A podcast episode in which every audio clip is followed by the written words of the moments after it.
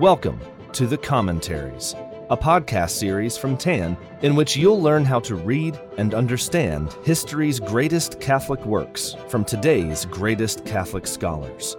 In every series of The Commentaries, your expert host will be your personal guide to not just read the book, but to live the book, shining the light of its eternal truths into our modern darkness. Visit tancommentaries.com to get your copy of the book and to subscribe for access to all the great reading plans, new episodes, bonus content, and exclusive deals for listeners of the commentaries. Hello, and welcome to the seventh episode of the commentary series on the Dialogue of St. Catherine of Siena. I am Sister Mary Madeline Todd, a Dominican sister of the Congregation of St. Cecilia in Nashville, Tennessee. Today is the seventh part of our series, and we'll be continuing to look at St. Catherine's writing on how Christ the Bridge works in our lives. We'll see how Catherine leads us through the topics of what are the fruits of the tree of death and how judgment is merciful, and what are the blessings of those living in heaven in beatitude. We'll be beginning in the Treatise of Discretion with the subsection called How the Fruits of This Tree Are as Diverse as the Sins to the subsection of the glory of the blessed. First, let us begin with prayer, using the prayer that St. Catherine of Siena wrote, calling upon the Trinity. In the name of the Father, and of the Son, and of the Holy Spirit. Amen. Eternal God, eternal Trinity, you have made the blood of Christ so precious through his sharing in your divine nature. You are a mystery as deep as the sea. The more I search, the more I find, and the more I find, the more I search for you. But I can never be satisfied. What I receive will ever leave me desiring more. When you fill my soul, I have an ever greater hunger, and I grow more famished for your light. I desire above all to see you, the true light, as you really are. Amen. In the name of the Father, and of the Son, and of the Holy Spirit. Amen. In our last segment, which was the sixth in this series, we discussed the Father's revelation to Catherine concerning the contrast between the tree of death and the tree of life. We saw that the tree of death is rooted in pride rather than in humility. And when we are living from this pride, we become impatient and we bear the fruits of vice rather than of virtue. We know that it's the Father's desire for all of His children to be saved. We know that God wants every one of us to be life giving trees, trees of love, bearing fruits of abundant virtue. However, because the Lord respects the gift of freedom which He gave us, He warns us about the dark path that can be chosen if we refuse to walk in humility. As we begin the seventh section, the Lord shows Catherine the diversions that come from being rooted in pride. And although he will warn her about judgment, he will also reveal to her how glorious it is to be counted among the blessed in heaven. As the Father speaks to Catherine about the vices and sins that flow from pride, he first begins with sensuality.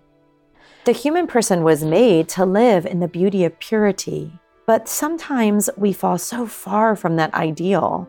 And the more we stray from the purity that we were made for, the more it darkens the capacities of the intellect. St. Thomas Aquinas often wrote about this that the virtue of temperance is not only for our bodily good, but also for our reasonable good. That the more we are disciplined in the body, the more our minds are free to pursue truth. God points out to Catherine that even philosophers who lived before the coming of Christ understood that it was important to be pure in body so as to attain light of the soul. Not only did they seek purity in body, but that the, even the philosophers gave away their excess riches so that they could focus more on acquiring truth through study, so that the body and the soul together are free to pursue the beauty of truth and goodness. Next, the Father shows Catherine how pride leads not only to sensuality, but also to greed or avarice. He reveals to Catherine that he means for his followers to live according to his divine generosity, a generosity that is manifest in compassion and mercy to others. not only do people often hoard material things, but they even come to a point where they will only give time to help others if they are paid for it. The Father points out that this inordinate desire for the things of this earth not only leads to a kind of greed, but ultimately shows itself in actions like theft and even murder. A person can be so attached to his own comfort and good that he no longer respects even the life of his neighbor. The father says to Catherine that a greedy person comes to a place where he loves no one except for his own profit. That's a really interesting insight that if we give in to greed, we'll only love others to the extent that they can profit us. This insight is one that many modern thinkers and saints have also pointed out. Many places in the writings of St. John Paul II, he pointed out that humans are never supposed to be an object of use, but rather that every human person is the subject of love. This principle is here in the writings that Catherine is receiving from the Father. That if we become so proud and so darkened in our minds that we begin to want only our own material benefit, we ultimately objectify and use the people around us and even become violent against them. The Father also points out that greed is often wedded to pride, since the greedy person becomes consumed with the opinion of others an obsession that shows itself in vanity and boasting, and a constant desire to be better than one's neighbor. Again, we see this a lot in our contemporary society that there's such a spirit of competition. And this spirit of competition leads to envy and the inability to be happy at the good of another person, but only at one's own good. The father points out that he often gives people extra time to grow beyond this avarice and this pride in this world as a gift of his divine mercy. He says that the only way a person can remain so turned in on self and far from love of others is if that person fails to consider the blood of Christ that was shed with so much love. In other words, implicit in the Father's lament over those who through pride give way to sensuality and greed, is the invitation to remain humbly attentive to the great love of God manifest for us in the shedding of the blood of Christ, so that in the truth of humility, a person can remain in virtue, especially in the virtue of charity. Pride next gives way to the sin of injustice, and this is especially evident if the proud person holds authority. Now, Catherine saw this a lot in the church of her day and in the society of her day. Many people in roles of le- leadership were not serving out of love, but rather were manipulating others for their own benefit. And this is a great type of injustice. The father tells Catherine that a person who misuses authority is not only acting against God, but also against their neighbors, but even against their very self, because the failure to walk in virtue harms the individual as much as it harms others. Why? Because if a person becomes blind to justice, they fail to acknowledge what is due on every level. The person who is proud does not know what is due to God, does not know how to reach out to others, but also doesn't respect his or her own dignity. Because injustice leads to a kind of blindness, it leads to a failure to acknowledge what is truly right and what is due to each person around us. The father goes on to instruct Catherine that one of the principal effects of leading a life that is absorbed with pride and bringing forth the fruits of the, all the vices that flow from pride is that one loses one's capacity to judge things well. It's interesting that this misjudgment translates not only into the person's personal choices and the way they treat others, but even into a misperception of the things of God. God says to Catherine that even the works of God come to look like they're unfair by this false judgment. The father points out that historically, this is why so many people failed to recognize the goodness of the works of Jesus Christ even while he walked in this world because they were proud. because they thought they knew what was right and just, because they thought they knew how to live the law, many people condemned Jesus and they rashly judged him. And they even accused Jesus of being in collaboration with the devils. Because people were so rooted in self love, impurity, pride, avarice, envy, they began to exercise rash judgment and they had impatience. And the Father says that the fruit of this rash judgment is that good things will come to seem like they're evil, and bad things come to seem like they're good. This is such an interesting insight, and I think applicable in every generation. That when we see individuals or groups or even a whole society where values are backwards, it is precisely this misjudgment that flows from an injustice that is rooted in a pride that has darkened the intellect. This distortion of good and evil, the Father says, leads people to act contrary to their own dignity and enslaves people to sin. This is why it can be so hard to even recognize how destructive certain patterns of behavior are. Because if a person is misled at the level of their thinking, they can no longer see how much their actions harm themselves or others. Of course, the good news of the dialogue is that it is Christ the bridge who came to liberate us from this darkness and deception and this servitude towards evil. Christ came and he took upon himself our servitude. And by his obedience, he broke the power of the disobedience of Adam. He humbled himself to confound pride. For the proud person completely disregards and even tramples underfoot the blood of Christ poured out with so much love. Whereas the humble person receives the saving blood of Christ with gratitude and with love. Next, the Father explains to Catherine the passage of Scripture where Jesus Christ promises to send the Paraclete, the Holy Spirit, who will reprove the injustices of this world and challenge false judgments. The Father first cleansed humanity of false judgment by sending the Holy Spirit at Pentecost, and the Holy Spirit anointed the apostles to proclaim truth, a truth that still remains in the teaching of the Holy Church. The next remedy of false judgment comes through the revelation of the Holy Scriptures and through all those who, anointed by the Spirit, are sent to proclaim the truth of God found in the Scriptures. God said that the gift of His Word was given out of great affection, out of love for humanity, and desire for the salvation of souls.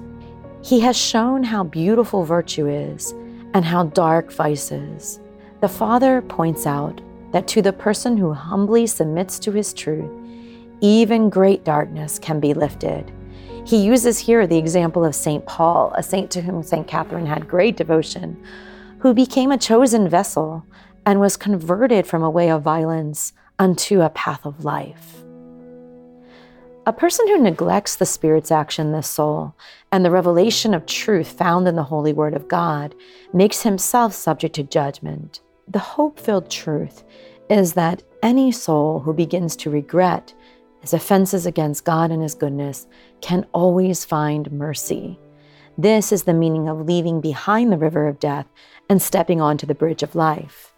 The greatest tragedy of all is to give up on divine mercy as Judas did, to doubt that the mercy of God is far greater than any of our sins and vices. Only the one who refuses to trust in the mercy of God suffers the torment of the choice of darkness and sin. The Father reveals to Catherine the tragic result of the definitive choice to reject his mercy.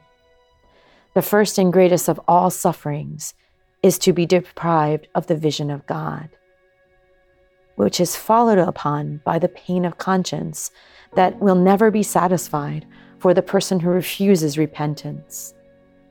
The third suffering the Father mentions is the vision of the devil, a being whom the Father describes is so horrible that the heart of man cannot imagine it.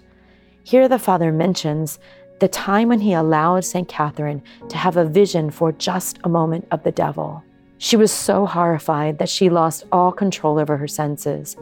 And when she regained them, she said she would rather walk on a road of fire all the way to the day of judgment rather than see for one second that hideous sight again. The fourth suffering is a pain of fire that burns according to the diversity of one's sins. The Father reveals to Catherine that the third reproof of false judgment and the enticements of pride comes at the general judgment, when the soul and the body will be reunited. This is when Christ comes in glory rather than his first coming as a little child. This will lead to unspeakable joy for those who have chosen to follow him. But it will be a source of unspeakable suffering to those who have freely and fully rejected his mercy. The person who dies in hatred of God and others is forever obstinate in that evil and can desire good for no one. The suffering of such a person is really that they receive what they have chosen. Having chosen hatred, that person endures the pain and suffering of that choice forever. To avoid this extreme tragedy, the father reminds Catherine that the person who walks in charity will find that that desire is fulfilled. Because such a soul loves God and loves all in God, she will experience the joy of eternal goodness according to the measure with which she lived. The soul in heaven is not only one with God, but can also behold all of the good angels and this soul rejoices to share in the delights of eternal life with all those who have chosen to walk in love. The joy of heaven is multiplied the more souls come to enjoy this bliss. The Father describes to Catherine that the souls in heaven have an exultation, a mirthfulness, a jubilee, a joyousness in themselves, which is refreshed by the knowledge that they have found in souls who share in the rewards of charity. The more they love God, the more joy they find in the salvation of others who also walk in love. As the Father goes on to enumerate the joys of those in heaven, he tells Catherine that one of our greatest joys will be when we behold the glorified body of his only begotten Son. And then, in a most amazing passage, the Father says of the glorious souls in heaven that they exult in his wounds, which have remained fresh, and the scars in his body are preserved, and continually cry for mercy for you, to me, the supreme and eternal Father. For those who love God, the coming of the divine judgment is not something which they fear, but rather the cause of great joy, because they lived in joy and love and affection for God, and with goodwill toward their neighbor. To those who have chosen evil, the Lord's justice will be feared, but to those who have chosen love, they will be overwhelmed by the beauty of divine mercy. With this, we conclude the seventh day in our study of the dialogue of St. Catherine of Siena. Next time, we'll be looking at the roles of temptation and suffering in the section from the Treatise of Discretion that begins with how, after the general judgment, the pain of the damned will increase, and continues to how this soul was in great bitterness on account of the blindness of those who are drowned below in the river. Although the devil wishes us to be consumed with pride and uses temptation and suffering to challenge us, the grace and mercy of God are always with us. No one ever needs to remain in the destructive waters of pride and all the sins that are born from pride. In this life, in every moment, we are offered the grace of humility to turn away from anything that is destructive and to step on to Christ the bridge and to persevere in ascending the bridge to ever greater love, a love whose eternal reward is beyond anything we can imagine.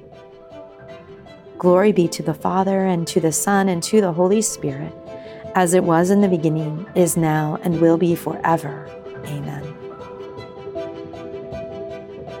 This has been an episode of The Commentaries, a podcast brought to you by TAN. To follow the show, study more of the greatest Catholic classics, and to support the commentaries and other great free content from TAN, visit tancommentaries.com to subscribe and use coupon code COM25 to get 25% off your next order, including the dialogue and countless more spiritual works to deepen your interior life and guide you to heaven.